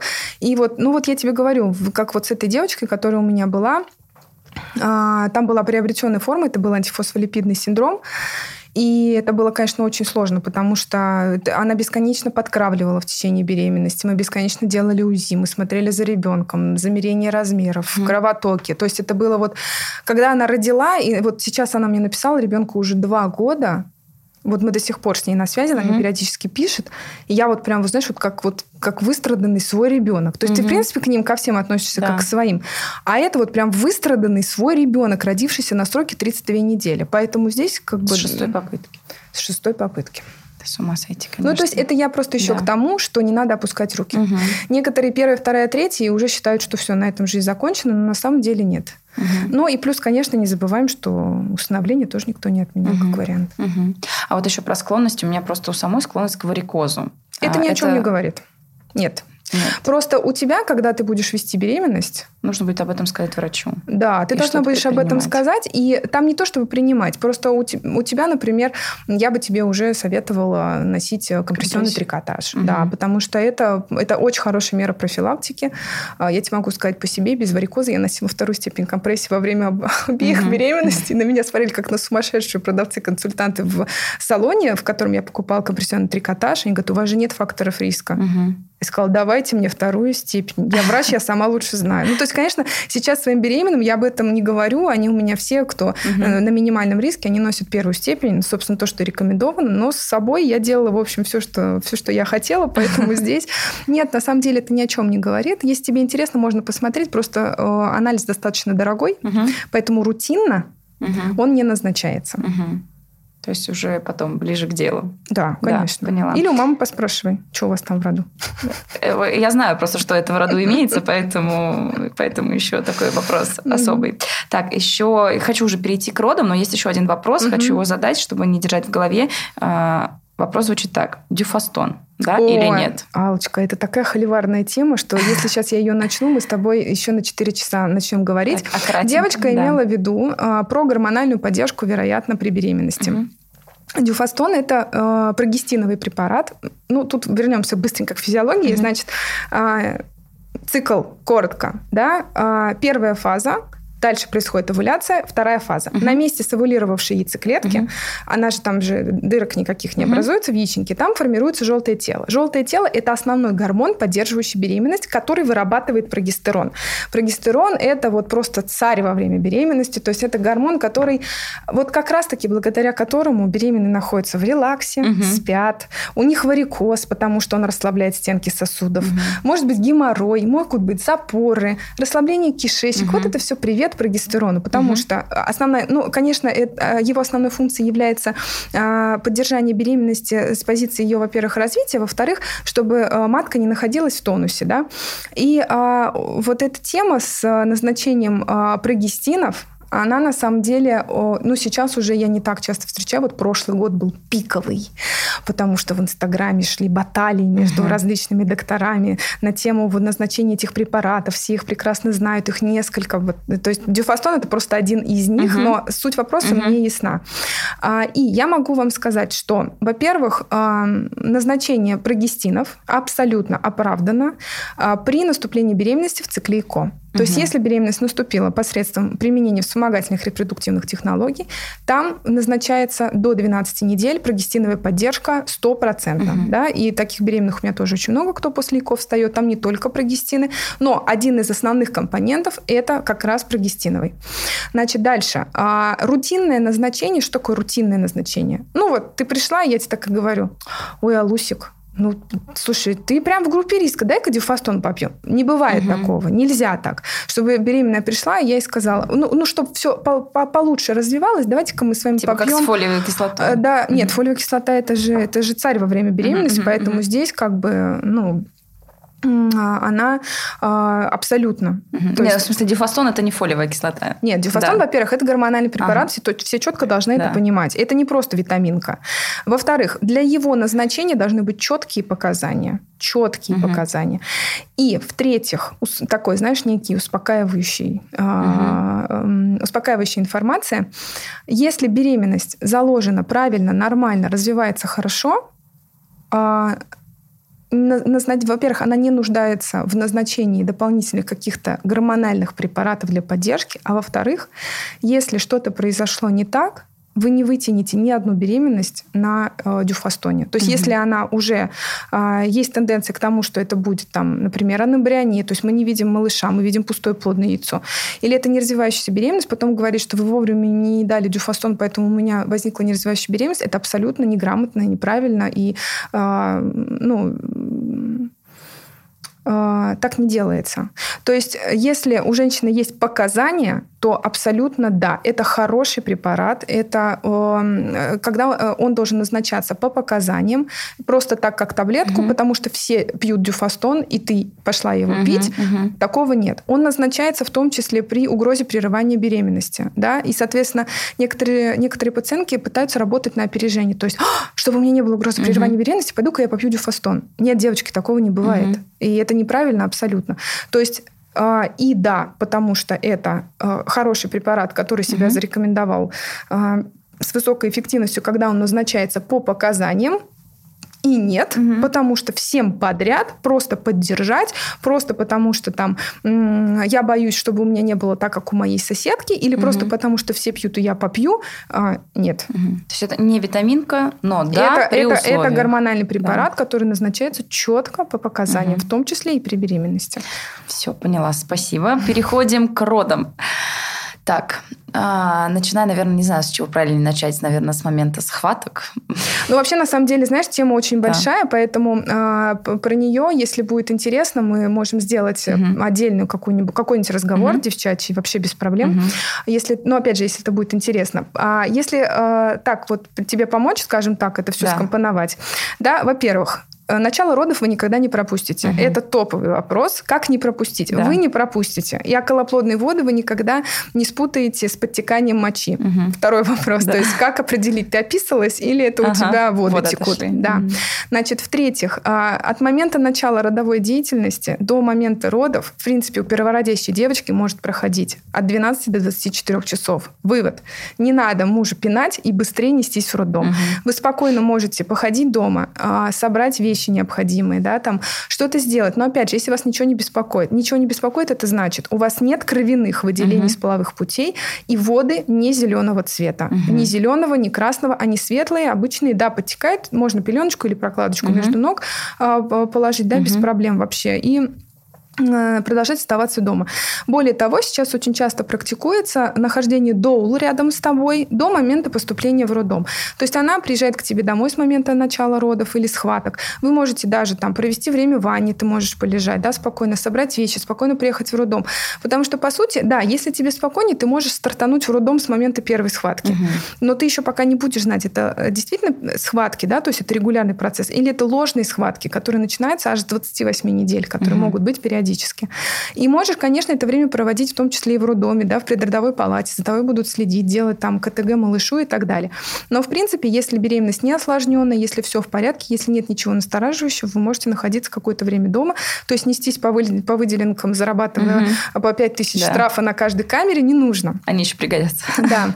А, можно, конечно, вызвать скорую, там угу. с ней доехать вообще без проблем. Но если вы договорились с каким-то доктором, обязательно его оповестите, потому что роды, как правило, мое любимое время начинались всегда в 2 часа ночи, когда угу. шли звонки или приезжали э, жениться в а, приемный покой, а ты просто глаза отдираешь от пола, потому что ты в это время вот ничего, угу. как кроме поспать не хочешь. Вот, и то есть не нужно бояться будить э, своего доктора, потому что он знает. Он знает, что такое род, он знает, что они могут начаться абсолютно в любой момент. Значит, дальше. Вы приехали в роддом, спокойно определились, в, вас оформили, если нужно, проклизмили, да-да-да-да-да. Если нет противопоказаний, нет какой-то угрозы отслойки или начавшейся отслойки, да, или какой-то вообще в принципе, женщина в роддоме, как правило, проходит э, процедуру очистки кишечника. К этому, пожалуйста, относиться спокойно. Это норма, По-философски, это да, mm никто над вами не, не, не преследует цель э, издеваться, да, или там ставить вас в неловкое положение. Просто это, э, особенно если вопрос идет, например, о кесаревом сечении, это нужно. mm а, дальше. Роды или кесарево, самопроизвольные роды или кесарево сечение. А, не бывает самопроизвольные роды или кесарево сечение. Есть понятие показаний кесаревому сечению, потому что кесарево сечение – это полостная операция. Всегда об этом помним. Угу. Это не просто сходить сделать угу. разрез в нижней части живота и извлечь оттуда ребенка. Это полноценная полостная операция, которая влечет за собой возможные осложнения, в том числе образование спайк. То есть условно всех женщин мы готовим к естественным родам. А, у нас, а, ну вот, например, в Бразилии я могу тебе сказать, что частота кесарево сечения 50%, угу. но даже, даже выше. То есть они, в принципе, почти сами не рожают. А у нас, слава богу, это не так, хотя тенденция есть. Угу. То есть э, это обусловлено многими многими причинами. Это может быть и а, страх, самое основное. Типа рожать очень больно. Да, рожать больно, mm-hmm. а так быстро раз да. и все. А то, что у тебя восстановление после кесарево сечения намного сложнее, чем после естественных родов, mm-hmm. об этом никто не думает. Раз. Страх. Два. А, травматизация промежности учитывая то, что у нас очень угу. большой уклон сейчас идет в сторону эстетики, угу. в том числе и со стороны гинекологии, мы не хотим широкое угу. влагалище, мы не хотим промежность в рубцах, мы хотим, чтобы вот сохранить себя по максимуму. Угу. Но не нужно забывать, что все, что задумано природой, правильно, и, конечно, э, роды желательно должны быть самопроизвольными. Почему? Потому что, во-первых, родовая доминанта запускается ребенком, то есть тогда, когда он считает должным и нужным появляться угу. на свет, он появляется. И, конечно, если мы не говорим о случаях, когда там отслойка, что-то, ну вот что-то экстренное угу. происходит. А, когда малыш проходит по, по родовому каналу, по родовым путям, а, он готовится к появлению на угу. свет. То есть у него начинается запуск всех органов и систем, да, работают надпочечники, они готовят и эпителии легких, и кровеносную систему, и гормональную. То есть все-все-все подготавливается. То есть ребенок, появляясь на свет, он, его организм готов, он знает, угу. что, всего, что все, его спокойное существование вот в этом теплом мешочке с водичкой, оно закончилось. Поэтому, конечно, естественные роды это всегда хорошо, потому что это и формирование э, микрофлоры кишечника, потому что малыш проходит по родовым угу. путям, он заглатывает мамину микрофлору, поэтому очень важно, ну, угу. ну это отдельно будем да. говорить. Значит, э, это и, э, безусловно, прикладывание груди, запуск лактации, угу. вот это вот э, мама-малыш связь и так угу. далее, и так далее. То есть это все, да, это колоссальнейшая работа, это колоссальнейшая работа, но это м, правильно и так должно быть. Угу. Это нормально. Рожать самой – это нормально. Кесарево сечение – это хорошая операция, которая э, проводится женщине по показаниям. Угу. То есть ты можешь быть настроена на естественные роды, но у тебя, например, по глазам отслойка сетчатки, э, и тебе э, нельзя тужиться, потому что иначе ты просто после родов можешь лишиться зрения. Угу. Или у тебя какие-то сопутствующие тяжелые заболевания со стороны сердечно-сосудистой системы, какие-то э, сложные заболевания со стороны остальных органов, обострение или еще что-то, да, То есть это все является противопоказанием на естественные роды. Или бывает такое, что женщина вступает в роды, все идет хорошо до какого-то момента. А потом возникает экстренная ситуация, при которой начинает страдать малыш. То есть чаще всего мы это видим по изменению частоты сердечных сокращений или начинаются обильные кровяные выделения, это отслойка. Вот здесь у тебя есть угу. 5 минут. Вот угу. я очень хорошо помню, как с заведующим э, родблоком, в котором я проходила ординатуру, мы оперировали женщину на каталке. На каталке в операционной, потому что там была массивная отслойка, и у него было 5 минут зайти в, в, в полость и угу. извлечь ребенка. То есть это было вот просто вот на уровне, когда с тебя вот так вот все течет, и ты, перед, ты понимаешь, что вот женщина этого не понимает, к счастью, угу. к большому. Она этого не понимает, а ты очень хорошо понимаешь, о чем идет речь. То есть когда, конечно, такие ситуации, не надо никогда себя винить, что ты не до мать, ты сама не родила, угу. что у тебя угу. вот такая история произошла. Нет, если у вас есть четкие показания, значит, надо вообще, в принципе, когда вы поступаете в роддом, вы должны должны слушать врача, угу. потому что только он может нормально оценить и степень раскрытия шейки, и если необходимо ставить эпидуралку, да, или не нужно ее ставить, то есть какое-то обезболивание. И даже при необходимости определять э, показания к кесареву сечению или к наложению, например, щипцов, вакуум, экстрактор и так далее, если э, роженица не может вытушить ребенка сама. Угу. То есть такое тоже может быть. И здесь очень важно понимать, что самодеятельностью здесь заниматься не угу. нужно. Если вы поступили в роддом, вы находитесь под наблюдением у врача. Соответственно, вы ему доверяете, и вы должны должны э, слушать, что он вам говорит. Угу. То есть э, кесарево, ты заранее можешь знать, что ты пойдешь на кесарево? Да, ты можешь, есть, понятие, план, есть понятие планового кесарево сечения, угу. когда на основании заключений специалистов о том, что ты, тебе противопоказана естественная, угу. естественно родовая деятельность, э, тебе назначается дата операции. То есть это плановая полостная угу. операция, которая завершится появлением ребеночка на свет. Угу. А если было одно кесарево, потом всегда можно будет рожать? А, нет, можно. нет. Угу. Если у тебя было одно первое кесарево сечение, у меня кстати, лично было две таких пациентки, угу. причем возрастных, угу. как их сейчас называют, 40 лет им было, и они прям обе, вот, одной 38, другой 40, и они прям мне говорили, я Романа, я буду рожать, первый вот у меня получился так, я хочу сама.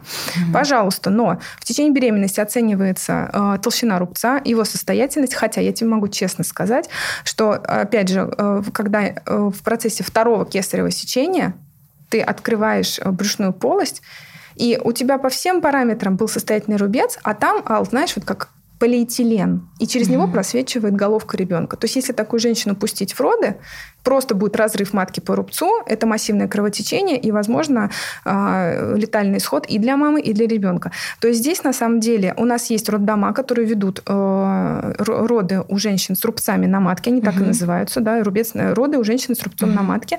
Вот. Я не пугаюсь сейчас. У меня есть очень много э, и в практике, да, и у моих коллег, когда прекрасно вторые роды протекали и с рубцом на матке, и третьи потом уже шли, угу. соответственно, тоже самопроизвольно.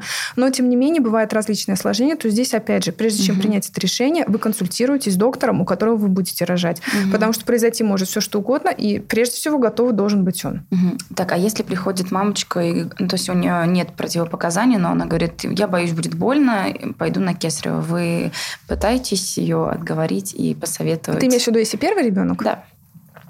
Нет. Ну, во-первых, боль это не показание на кесарево сечение. Не-не-не, наоборот. Если она приходит и говорит, э, что она может, э, по показателям она может э, самопроизвольно рожать, но она боится и не хочет, и просит кесарево. Нет, вот я тебе опять же да. говорю. То, что я пришла и попросила кесарево сечение, вообще нет. Потому mm-hmm. что это полостная операция. Опять mm-hmm. же, я тебе повторюсь. И доктор, который ее будет проводить, прекрасно понимает, что это такое. Что может быть и кровотечение, mm-hmm. что может все пройти хорошо, а может и не очень mm-hmm. хорошо. И поэтому, если возможно, другой, э, если возможно родить самой, то, конечно, э, вы будете рожать сами. Mm-hmm. А другой вопрос, что если в родах какая-то экстренность возникнет, то, конечно, тут уже никто даже рассуждать не будет. Разворачивается операционная и производится кесарево сечение. Mm-hmm.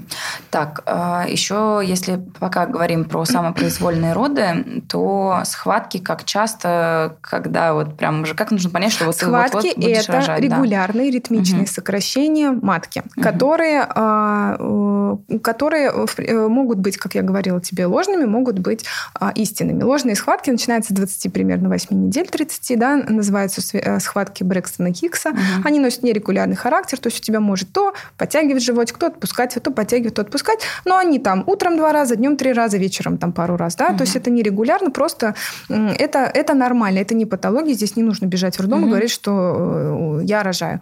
А регулярная родовая деятельность – это когда схватки, во-первых, становятся через определенные промежутки времени, которые со временем укорачиваются, а во-вторых, ал, они усиливаются. Угу. То есть ты чувствуешь, есть ты что у тебя начало поймешь, это что вот это. с такого такого Мгм. лайта, а, Мгм. и потом пошло до такого, что вот у тебя вот прям ты чувствуешь вот эти сокращения, и они вот по, то есть э, матка формирует э, изгоняющую силу, Мгм. которая поможет малышу появиться на свет. Мгм. Вот по- как раз посредством вот этих вот сокращений. То есть здесь, конечно, перепутать э, истинные родов... ну, ис- истинную Да. родовую деятельность, но ты просто дома, ты пой- ну, это, это настолько... Это и больно, кстати говоря, да, то есть, э, ну, у всех разный болевой порог, но тем не Мгм. менее. Но ты не можешь просто лежать дома, там, смотреть, грубо говоря, телевизор, Мгм. и такая, что-то как-то... Сложно, да, наверно. чё-то как-то. Плюс сейчас есть счетчик схваток, пожалуйста. Ага. Можно установить приложение, там Мгм. ты его их туда там указывать, и он тебе через какое-то время напишет, что ура, ура, бежим роддом, у Мгм. нас э, схватки. Если вдруг там тебя смущает, например. А эпи- эпидуралка это да или нет и когда? Это как с дюфастоном. А, Да, вот это так. как с дюфастоном. То есть э, эпидуральная анестезия – это метод обезболивания, который применяется в родах. Для чего Мгм. он применяется? Во-первых, если э, есть показания со стороны, например, шейки матки. Шейка матки недостаточно открывается, она плотная, да, а шейка матки, то есть она у нас в норме вот такая вот 4 сантиметра, Мгм. вот такая вот во Мгм. время беременности, она выполняет функцию, как я тебе сказала, такого некого сдерживающего Мгм. механизма, да. В родах она должна быть вот такой, Мгм. Сгладиться максимально и вот так вот открыться, потому Мгм. что через нее будет проходить головка Да. малыша. Соответственно, если по каким-то причинам, например, она не расслабляется, не открывается, доктор принимает решение о, о применении эпидуральной анальгезии, это называется, или же, например, если там а, у пациентки очень выраженный а, болевой порог, да, то есть она вот прям катается от боли, что вот прям вот все плохо, тяжело, или, например, ей нужно передохнуть, в родах Мгм. тоже можно даже поспать, к слову Мгм. говоря. Вот, но эпидуральная анестезия ставится на определенных, э, на, до определенного раскрытия шейки матки. То есть, если у тебя, например, там уже вопро- идет воп- э, процесс к потугам, а ты такая, ой, что-то мне больно, как-то надо бы обезболиться, Мгм. ну, То есть это все не уже. обезболивающее. Вот. Это обезболивающее, Нет, конечно. в плане, а, ой, мне очень больно, сделайте мне эпидуралку. Это Здесь, так а, работает здесь или а, нет? это так не работает. Перед тем, как поставить эпидуральную анестезию и вызвать анестезиолога, Мгм. потому что вводится препарат в определенное пространство спинного мозга. Да, э, доктор тебя, твой акушер, который ведет твои роды, он осматривает тебя, он смотрит э, раскрытие, он смотрит шейку, и только на основании этого он принимает решение, можно ли нам сейчас ставить ее или уже поздно, например. Мгм. Или рано. Или рано еще, да. Мгм. То есть здесь тоже, потому что э, родовую, родовая деятельность может прекратиться, например. Мгм. Может быть и такое. То есть здесь это все не так просто. Это не просто пришел мне, пожалуйста, педуралочку, прям с- со входа я боюсь боли. То есть Мгм. такое нет. Мгм. Такого не а бывает. какой процент из 100 рожают с использованием эпидуралки? Ну, достаточно часто. Мгм. Достаточно часто она применяется, но э, это неплохо. Если вы обходитесь без... э, эм, это же ведь э, эпидуральная анестезия. То есть Мгм. основная ее функция, да, как ты правильно сказала, это обезболивание. Мгм. Просто в том числе она ставится там и вот в тех ситуациях, про которые я тебе рассказывала. Но есть, есть женщины, которые просто против, потому что считают, что она влияет там на роды, на малыша и так далее. Пожалуйста, если вы обходитесь массажем поясницы, какими-то аромамаслами, а, кстати, вот э, можно перейти к теме а, воз- э, о том, в каком положении можно рожать. Мгм. Да, да. Да, роды в воде, например, Мгм. они же для чего? Для того, чтобы как раз-таки сгладить именно вот эти болевые ощущения. Пожалуйста, сейчас роддома предоставляют все, что хочешь. Роды в воде, вер- вертикальные роды, Мгм. да, когда, Когда ты... стоишь. Вертикальные роды, да, когда ты стоишь на э, коленках, у, у тебя, получается, ты держишься вот э, за, э, за спинку кровати, и у тебя под, под силой тяжести, получается, ты мгм. рожаешь малыша. А до этого ты можешь покачаться на фитболе, пожалуйста, повисеть в гамаке, там, и э, массаж поясницы, ароматерапия, все что угодно. То есть сейчас, в принципе, роддома Мгм, обладает достаточно мгм. широким спектром. Есть классика, да, то есть когда ты на спинке рожаешь на кровати а, в роддоме, э, там специальная кровать, да, и за тобой наблюдают, но а, есть и вертикальные, и в воде, Мгм. пожалуйста, как хочешь. Это индивидуально? Ты сама бы индивидуально. что советовала? Это, Или это, э, Алла, это вообще? абсолютно индивидуально. То есть, если ты... Есть те, которые хотят попробовать что-то новое. Например, ты Мгм. двоих детей родила вот по, классике, а сейчас ты захотела в воде. Мгм. Но опять же, ты об этом говоришь, тебя наблюдают. То есть это не просто так тебя там в ванну Да. забросили, аромалампу включили и ушли. А ты там сам на сам со своим Мгм. ребенком. Нет, конечно. Тебе, безусловно, происходит все равно измерение сердцебиения в родах. С тобой находится доктор. То есть это все не, не- ну, как бы не просто так. А вот те, которые говорят про роды в воде, они делают акцент на том, что для ребенка выйти в более среда. среда, естественная среда, это Миф, не миф? Это, это знаешь, кому как комфортно себе объяснять свой выбор. Угу. Угу. Ну, то есть э, с точки зрения медицины это, ну, то есть вреда нет, это производится, это абсолютно Пожалуйста, норма. Да. Поняла. Так, а еще один вопрос. Такой он больше, наверное, не профессиональный. Э, кто присутствует на родах в э, мужчины, мужья, партнеры. Пожалуйста, это называется партнерские роды. Да. Ты склоняешься к да или к нет? Или Честно тебе скажу, да. я своего мужа выпроводила на этапе э, приемного отделения. Угу отдав ему все вещи, сказав, все, как рожу, я тебе напишу. Ну, просто я, у меня, я сама по себе такая, то есть, а, может быть, кому-то нужна поддержка. Угу. Надо, чтобы рядом кто-то находился. Или, например, знаешь, многие женщины хотят, а, чтобы вот у мужа проснулись там какие-то сразу чувства.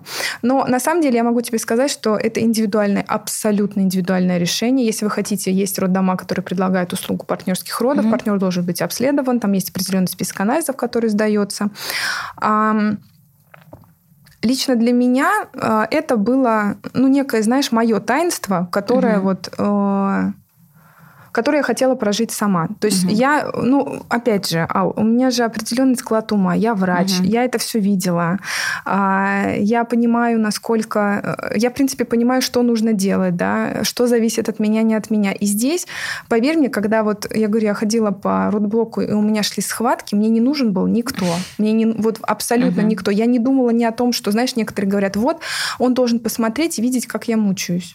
Он не должен видеть, как вы мучаетесь, он должен разделять с вами эту радость, uh-huh. потому что вообще это величайшее таинство, о котором, э, про которое мы сейчас забываем. Мы же забываем про то, что роды это, по сути, это, это колоссальное таинство. Алла, это появление на свет uh-huh. новой жизни, понимаешь? Есть мужья, которые сами хотят. Они вот прям вот хотят. Вот я uh-huh. на них смотрю, у них прям глаза горят. Я хочу, я хочу запеленать, я хочу вместе с ней. Я буду ее гладить, я буду терпеть там uh-huh. все ее крики, меня это не будет пугать. Понятное дело, что когда происходит непосредственно процесс рождения ребенка, ребенка, муж стоит со стороны головы э, женщины, да. то есть он не видит промежность, потому что э, на самом деле не, не каждая психика вынесет угу. то, что, происходит. то, что происходит. Угу. Да. Поэтому здесь я считаю, что каждая женщина для себя определяет сама. Если ей нужна поддержка партнера, и она считает это угу. поддержкой, это ключевая ключевое, она угу. считает это поддержкой, а, а, то, пожалуйста, он может присутствовать рядом с вами. Если вы считаете, что вы справитесь э, сама, вам никто, в принципе, не нужен, пожалуйста, это тоже как бы не осуждается, ничего угу. в этом. Просто угу. сейчас, да, раньше это даже не обсуждалось. То есть мамы, как помнишь, когда мы родились, показали вот так вот да. в окошечко, да, да, да. что вот она, кукла, родилась, да, и все как Через бы три на дня этом. забирайте. Через три дня забирайте. Сейчас, конечно, ты можешь и повозиться, есть палаты совместного пребывания, угу. там семейные боксы, пожалуйста, вы можете все вместе радоваться появлению ребенка на свет. Угу. То есть это чисто ваше. Угу. Так, тогда давай переместимся в момент все. Родила ребенок здоровый, круто. Как проходит последующий этап? А, что происходит с женщиной? С чем она сталкивается? Опять же, а, тоже отдельный момент это вопрос постродовой депрессии. Это норма Ты или знаешь, не норма? вообще на самом деле я вот хотела сейчас тебе сказать, что я думаю, что, наверное, здесь надо спросить у твоих слушателей, насколько это будет им интересно, потому что это огромная тема. Угу. Я сейчас тебе ее не уложу в два слова. Угу. Если это будет интересно, после род... потому что теме послеродового восстановления, могу угу. тебе честно сказать, даже в нашей школе беременных мы уделили отдельный блок. Угу. Потому что, ну, для, так, знаешь, для затравки. Да. А, многие из вас знают вообще, в принципе, о восстановлении промежности после родов о том, mm-hmm. что за ней надо ухаживать так же, как вы ухаживаете за лицом, о том, что такое недержание, как оно формируется, а можно ли его лечить безоперационно, какие техники существуют, что такое эстетическая гинекология, mm-hmm. для чего, а в каких случаях она проводится, и главное, через, какой, э, через какое время после родов женщина должна, в принципе, а, со всем этим заниматься и обратить угу. на себя внимание. Если это будет интересно, я думаю, что мы можем сделать отдельную беседу. Можно даже эту... какую-то очную встречу. Ну, да, и, да, и угу. на эту тему поговорить я готова, угу. потому что я этим занимаюсь а, в нашей клинике. Угу. И мы делаем на это очень большой акцент. И сейчас мы об этом говорим. То есть если раньше это было, ну, родила недержание, ну и ладно, все же так ходят, ну и ты ходи. Угу да, то есть, ну, все же мучаются, ну, и ты мучайся, mm-hmm. потому что это же нормально. Mm-hmm. Нет, это не нормально, mm-hmm. потому что э, я всегда своим беременным говорю, жизнь женщины после родов не заканчивается. Да, вы становитесь матерью, да, у вас другая доминанта, да, у вас другие э, дополнительные функции появляются, да, которые и самый главный, пожалуй, на ближайший, там, например, год или два, угу. как минимум. Угу. Но вы от этого не перестаете быть женщиной, вы не перестаете быть интересны своему мужу, вы не перестаете э, вести половую жизнь. А я думаю, что многие знают о том, что качество половой жизни после родов э, очень сильно изменяется, угу. да, и в том числе и про послеродовую депрессию, про которую мы с тобой говорим, да, и очень многие женщины нуждаются, более того, тебе скажу, в консультации психолога, угу. а не в том, что у тебя крыша съехала, ты родила, ну и там как бы сейчас успокоишься, все гормоны в норму придут, не придут. Угу. То есть э, тема послеродового восстановления очень большая, она очень интересная, и, к сожалению, не все они знают. Угу. Все знают очень вот так вот отрывисто, да, там что-то да. что где-то там выцепило, да, а на деле вообще то, что там действительно есть очень много опций, и более того, можно помочь действительно можно помочь улучшить качество жизни. А, и вообще, в принципе, а, знают ли твои слушатели, не знаю, что такое мышцы тазового дна и как их тренировать? Может, да, может, нет. Вот, да. понимаешь, то есть mm-hmm. их надо тренировать так же, как и ты ходишь фитнес угу. и, например, там качаешь попу или пресс, угу. или в планке угу. стоишь. Их тоже нужно тренировать. Угу. То есть здесь это такая отдельная большая интересная тема, про, которую, если будет э, нужно, да. интересно, я готова разговаривать прямо вот отдельным, потому что я, я не могу сейчас, знаешь, так вот нахватать по верхам, угу. потому что там надо прям вот один вопрос, и ты углубилась, второй да. вопрос, и ты рассказала, потому что иначе у людей будет, знаешь, впечатление, что обо всем и ни о чем угу. это называется угу. вот так. Ну да, давай тогда углубляться не будем, подумаем, как потом можно отдельно провести встречу, но Давай все-таки кратко, как затравочка к этой встрече, что там будет обсуждаться. Вот я поняла, что... Э, ну, во-первых, да. конечно, я, э, я тебе могу сказать так, что когда ко, э, на примере, например, моей беременной родившей, что когда она ко мне приходит на послеродовый осмотр, он проводится через полтора-два месяца после родов, угу. э, я осматриваю не просто само влагалище, да, что вот оно есть, Угу. Я осматриваю его на предмет э, состояния шейки, э, и основное, что это мышцы тазового дна. Мышцы тазового дна – это каркас, который удерживает наши внутренние половые органы на, э, на тех местах, на которых он угу. должен находиться. Когда происходят различные изменения, перерастяжения, а основная травматизация это именно происходит именно в самопроизвольных родах, у женщины начинается такая симптоматика, как снижение чувствительности при половых контактах, аноргазмия, недержание мочи, недержание кала и газов. Угу. Бывает и такое. А, опущение а, и полное или неполное выпадение матки. Ну, полное это, конечно, уже прям вот угу, ко мне бабушки угу. приходят с полным выпадением матки. И а, почему-то никто на это не обращает внимания. С одной стороны, можно понять, э, потому что, ну, вроде как это же жизни не угрожает, это же не какой-то острый процесс. Угу. Ну да, это после родов, да, это нормально. Да, это нормально, но с этим можно угу. работать и нужно работать. Потому что у, э, у женщины после рождения ребенка, опять же, я говорю, женщины быть не перестает. Угу. Она хочет качественно вести половую жизнь. Она не хочет, чтобы у нее была вот эта вот неприятная симптоматика, да, а, потому что ты можешь быть внешне абсолютно цветущей, красивой, угу. здоровой, как угу. только вопрос касается ведения половой жизни, у тебя начинают формироваться комплексы. Угу. То есть с этим совсем можно и нужно работать. Есть тренировки, да, а, их нужно выполнять, опять же, правильно. Это не просто так там абы что поделал. То есть а, плюс есть понятие сейчас во всю входит эстетическая гинекология.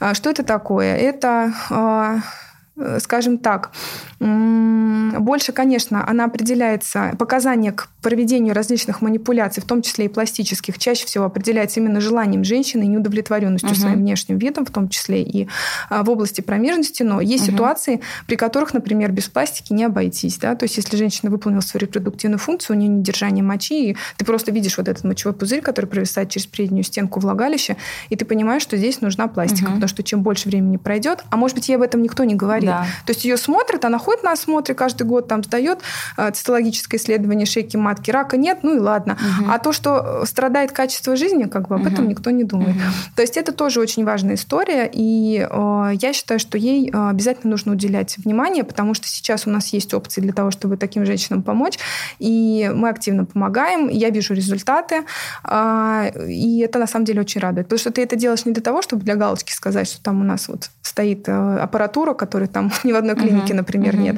А когда ты реально к тебе приходит она и говорит, знаете, спасибо. Uh-huh.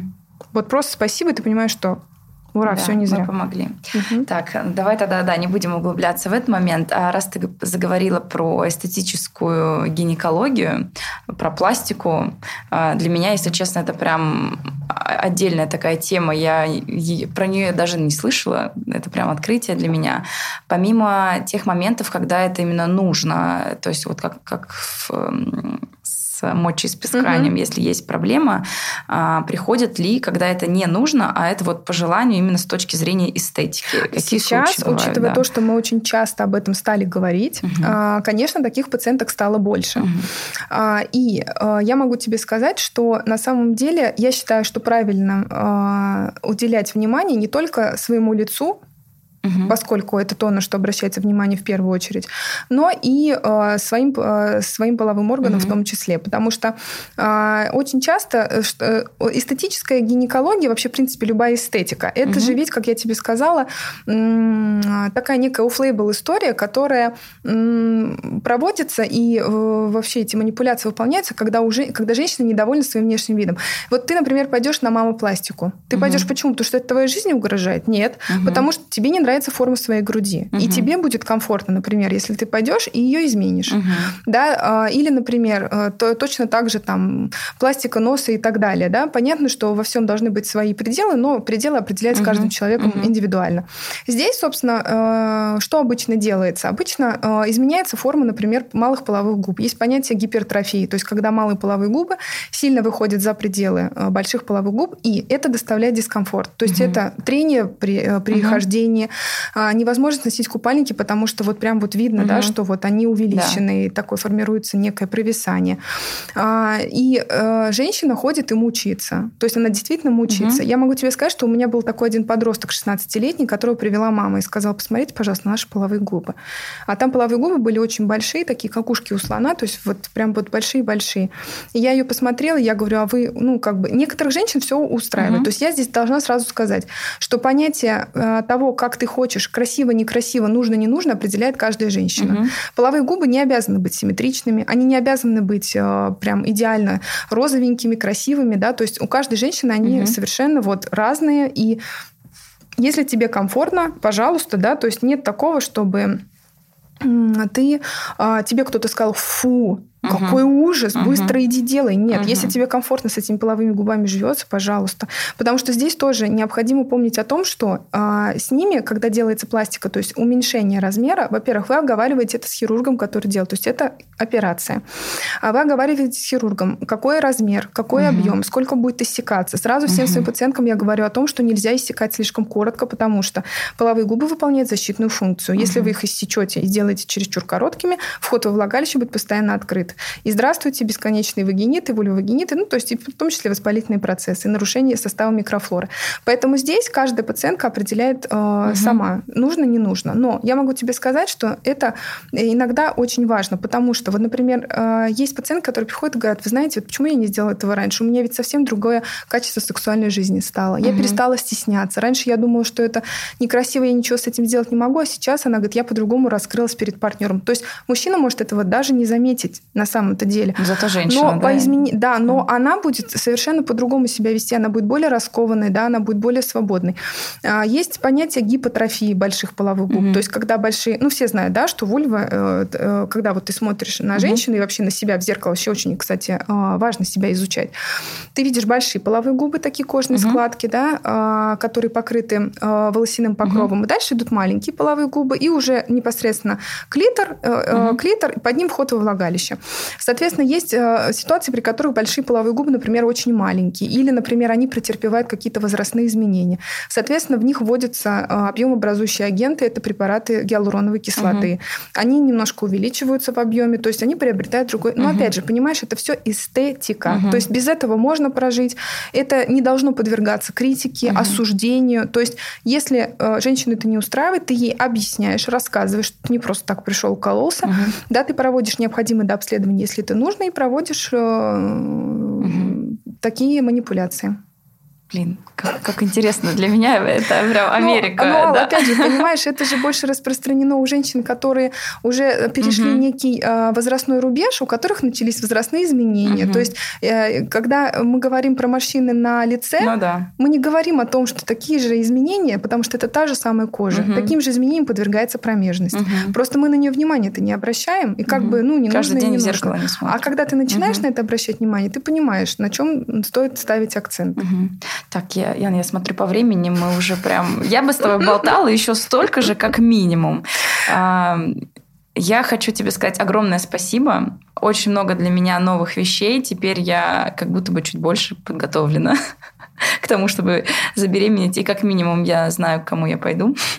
А, я, я поставлю кучу ссылок и на книжки, и на школу подготовки к родам и после родов, чтобы вы знали, как себя нужно вести. А, про ту школу, в общем, про которую я наговорила, оставлю ссылку. Про, на ее клинику оставлю ссылку. На нее оставлю ссылку. Но у меня пока нет э, профиля открытого, поэтому да, я, я подумаю об этом. Он у меня в процессе разработки, потому что нужно, нужно выходить mm-hmm. из тени. Вот. Но на самом деле я тебе могу сказать, что я тебе тоже очень благодарна. Для меня это новый опыт. Э, интервью без визуала. В такое впервые. Mm-hmm. Вот. Я надеюсь, что это все было интересно, потому что по максимуму я старалась э, не сыпать научными mm-hmm. терминами, чтобы это не было в виде научной лекции, чтобы это было доступно, понятно, интересно.